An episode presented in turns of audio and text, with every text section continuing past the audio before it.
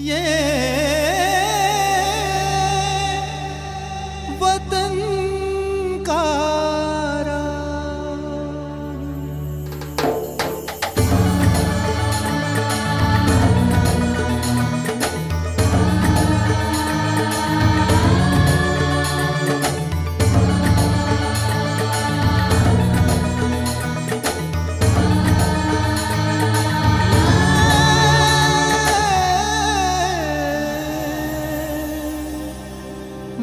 वतन का राग।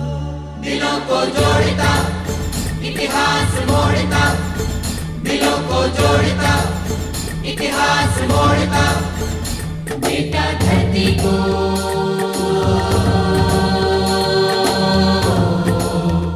सम्मान। वतन का वतन का राग सुनने वाले सभी श्रोताओं को नमस्कार। आओ हम बीहड़ और कठिन सुदूर यात्रा पर चलें। आओ क्योंकि छिछला निरुद्देश्य और लक्ष्यहीन जीवन हमें स्वीकार नहीं। हम ऊंघते कलम घिसते हुए उत्पीड़न और लाचारी में नहीं जिएंगे। हम आकांक्षा, आक्रोश, आवेग और अभियान से जिएंगे। हम असली इंसान की तरह जिएंगे। असली इंसान की तरह जीने की ये चेतना सब में नहीं होती है, लेकिन जिन बिरले लोगों में ये होती है उनके जीवन का मूल मंत्र होता है कि जो भी करो उसे अपनी पूरी शक्ति से करो। और ऐसा ही जीवन अनमोल रत्न होता है, किसी देश का गौरव होता है। हमारे देश ने भी ऐसे गिनती के कुछ लोगों को भारत रत्न कहा। देश की चेतना में किसी सितारे की तरह चमकने वाला एक ऐसा ही महान व्यक्तित्व था डॉक्टर विधान चंद्र रॉय का, जिनका जन्म एक जुलाई सन अठारह सौ बयासी को पटना के बांकीपुर में हुआ था। आज भी उनके जन्म दिवस को हम मानवता के उत्सव के रूप में मनाते हैं, चिकित्सक दिवस के रूप में मनाते हैं। वो एक चिकित्सक और स्वतंत्रता सेनानी थे। विधान चंद्र रॉय के पिता प्रकाश चंद्र रॉय आबकारी इंस्पेक्टर थे। पिता की दानशीलता और धार्मिक वृत्ति के कारण इनका बचपन अभावों में बीता। विधान चंद्र रॉय बचपन में एक साधारण छात्र थे, लेकिन पढ़ाई में नियमित जरूर थे।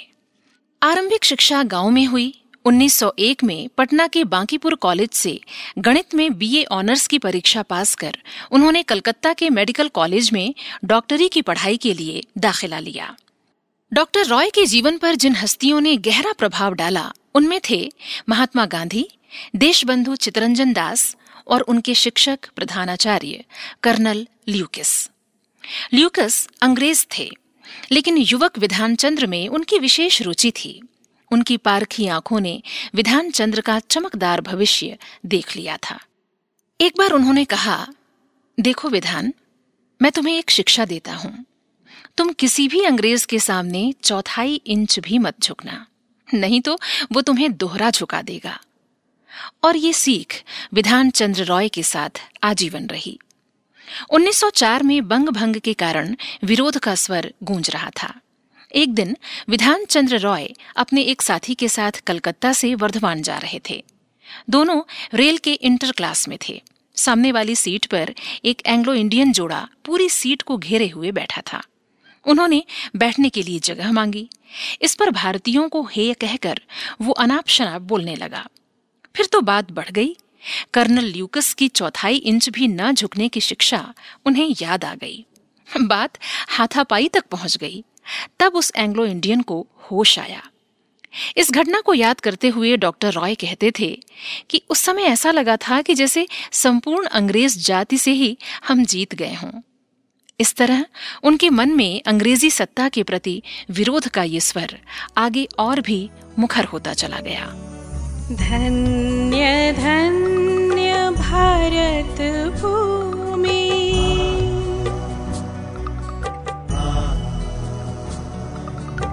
धन्य धन्य भारत भूमि, विजय शक्ति जीवन जो हम बने हैं कौन, देश के सारे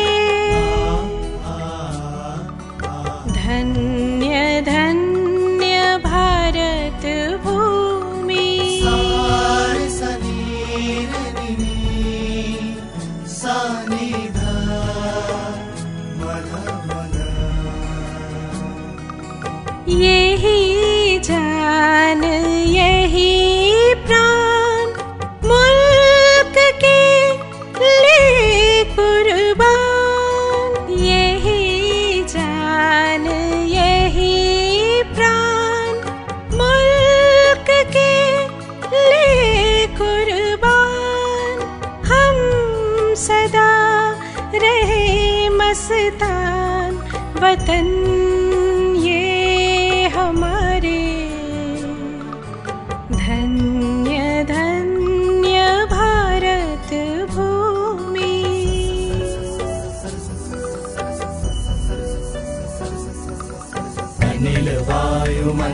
मंद मधुर गान पंचवृंद। अनिल वायु मंद मंद मधुर गान पंचवृंद। नभगिरि पर धवल श्रृंग फुल प्रफुल्ल भ्रमर भंग। धन्य धन्य भारत भूमि।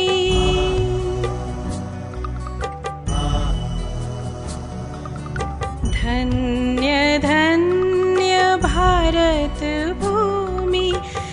जय शक्ति जीवन जो हम बने हैं कौन देश के सारे। धन्य धन्य भारत भूमि। मेडिकल कॉलेज में दाखिले के दूसरे ही वर्ष उनके पिता नौकरी से रिटायर हो गए और पढ़ाई का खर्च उठाना बहुत मुश्किल हो गया, लेकिन इसी बीच कर्नल ल्यूकस ने उन्हें मेल नर्स का काम दे दिया जिससे आठ रुपए मासिक मिलने लगे और उधर छात्रवृत्ति भी शुरू हो गई। कलकत्ता मेडिकल कॉलेज से पढ़ाई पूरी कर सन उन्नीस सौ आठ में वो उच्च अध्ययन के लिए इंग्लैंड चले गए। विद्रोही बंगाल का निवासी होने के कारण उन्हें वहां बहुत कठिनाई से प्रवेश मिला। मात्र दो वर्ष में ही उन्होंने एमआरसीपी और एफआरसीएस परीक्षाएं उत्तीर्ण कर लीं। सन उन्नीस सौ ग्यारह में इंग्लैंड से लौटकर डॉक्टर रॉय ने कलकत्ता मेडिकल कॉलेज और फिर कैम्बिल मेडिकल स्कूल में अध्यापन का कार्य किया। इस बीच दोस्तों से पैसे उधार लेकर मामूली स्तर पर उन्होंने डॉक्टरी भी शुरू की।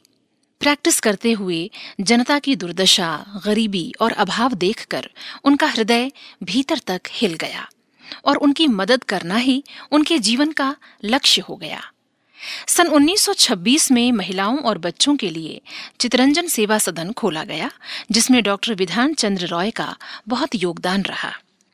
सन उन्नीस सौ बाईस से उन्नीस सौ उनतीस तक संपादक और बोर्ड के सदस्य के रूप में वे कलकत्ता मेडिकल जर्नल के लिए काम करते रहे। सन उन्नीस सौ उनतीस में वे अखिल भारतीय मेडिकल कॉन्फ्रेंस के अध्यक्ष थे। डॉक्टर रॉय सन उन्नीस सौ तैंतालीस में मेडिकल काउंसिल ऑफ इंडिया के प्रथम अशासकीय अध्यक्ष बने।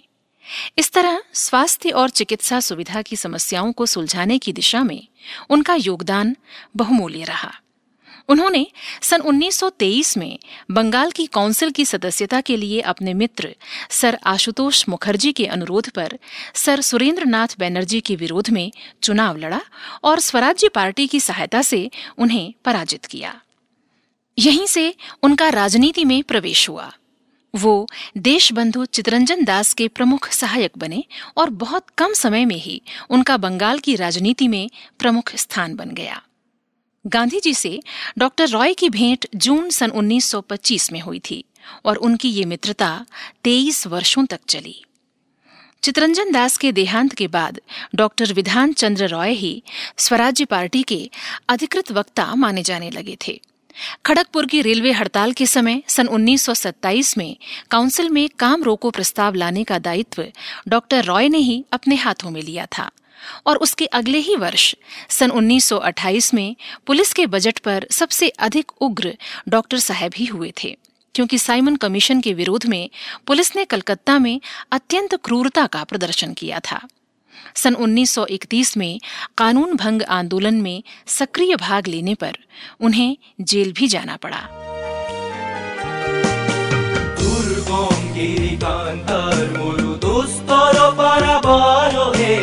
লঙ্গিতে হবে রাত্রি নিশিতে যাত্রীরা হুঁশিয়ার। দুর্গঙ্গে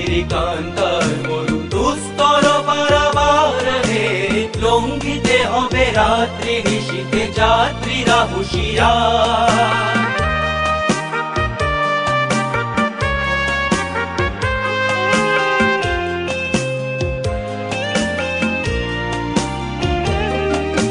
धुलितिछे तोरी भुलितिछे जल भुलितिछे माझी पथ चिड़िया छे पालके तोरी बेहाल आछे करे हिम्मत।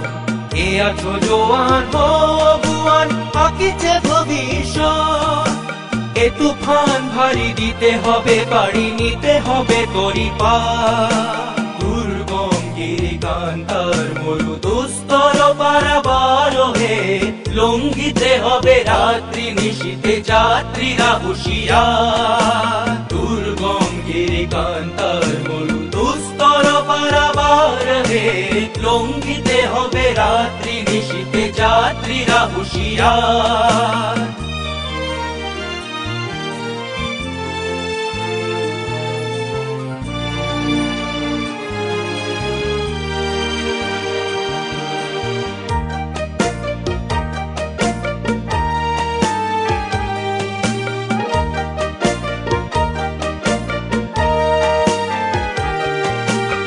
असहाय जाति मरिछे डुबिया जाने ना सन्तरण कांडारी आज देखिब तोमार मात्र मुक्तिपण। हिंदू ना ओरा मुस्लिम ओई जिज्ञासे कोनो জন कांडारी बोलो डुबिछे मानुष सन्तान मोर मा। दुर्गम गिरिकान्तार मरु दुस्तर पाराबार हे लंघिते हबे रात्रि निशिते यात्रीरा हुशियार। दुर्गम गिरिकान्तार मरु दुस्तर पाराबार हे लंघिते हबे रात्रि निशिते यात्रीरा हुशियार।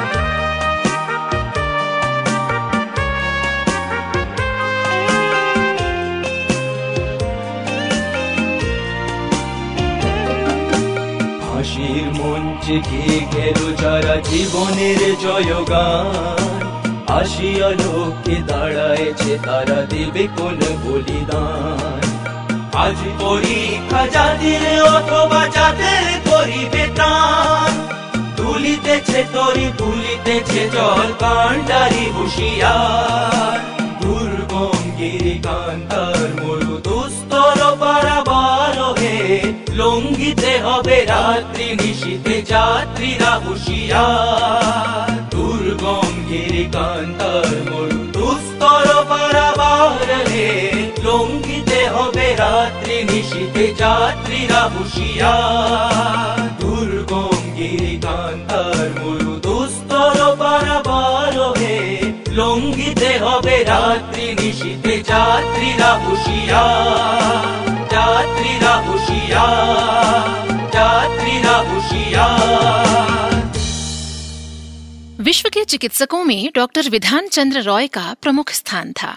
प्रारंभ में पंडित मोतीलाल नेहरू और गांधी जी के चिकित्सक के रूप में उन्हें अखिल भारतीय ख्याति प्राप्त हुई।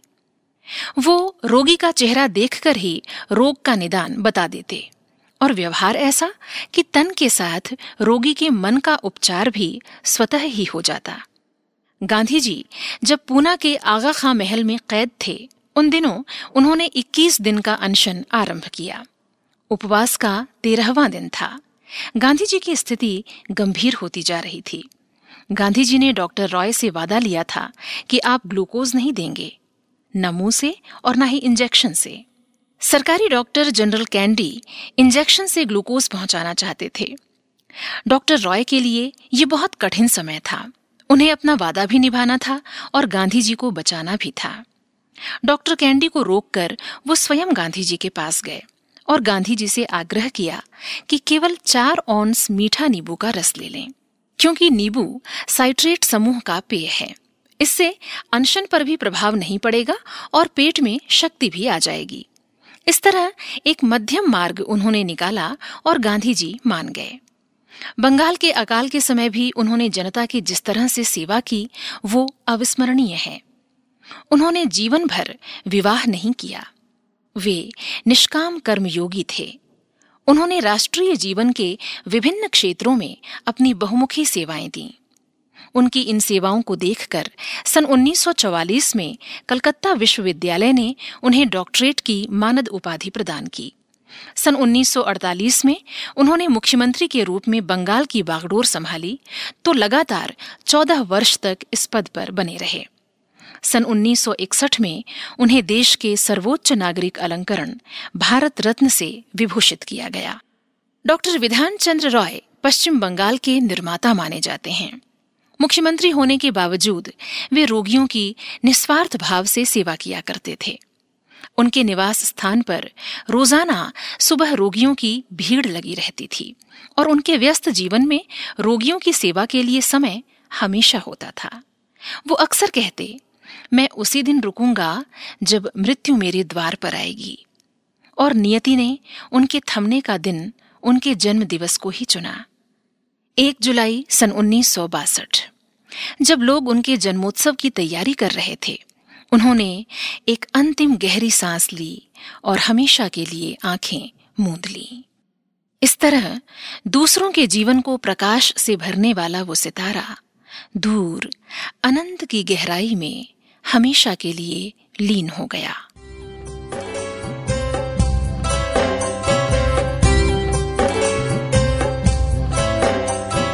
देश की माटी, देश का जल, हवा देश की, देश के फल। देश की माटी, देश का जल, हवा देश की, देश के फल। सरस बने प्रभु सरस बने, सरस बने प्रभु सरस बने, सरस बने प्रभु सरस बने, सरस बने प्रभु सरस बने।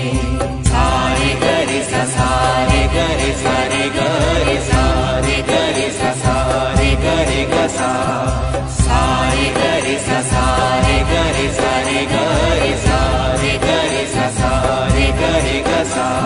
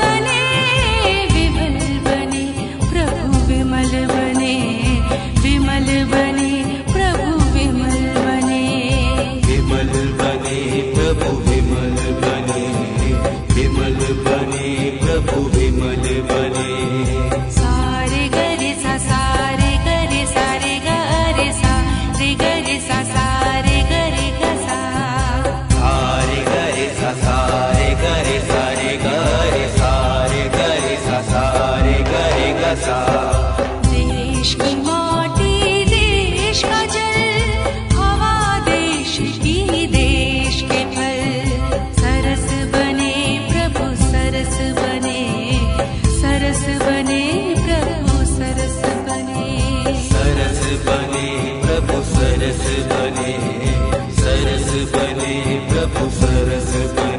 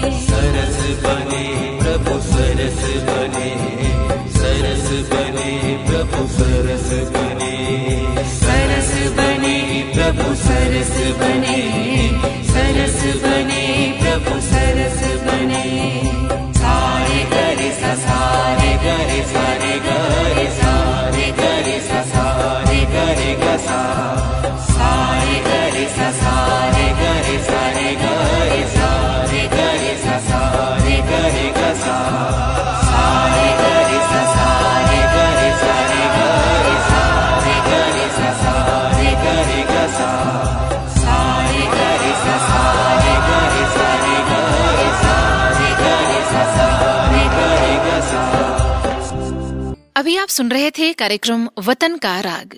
ये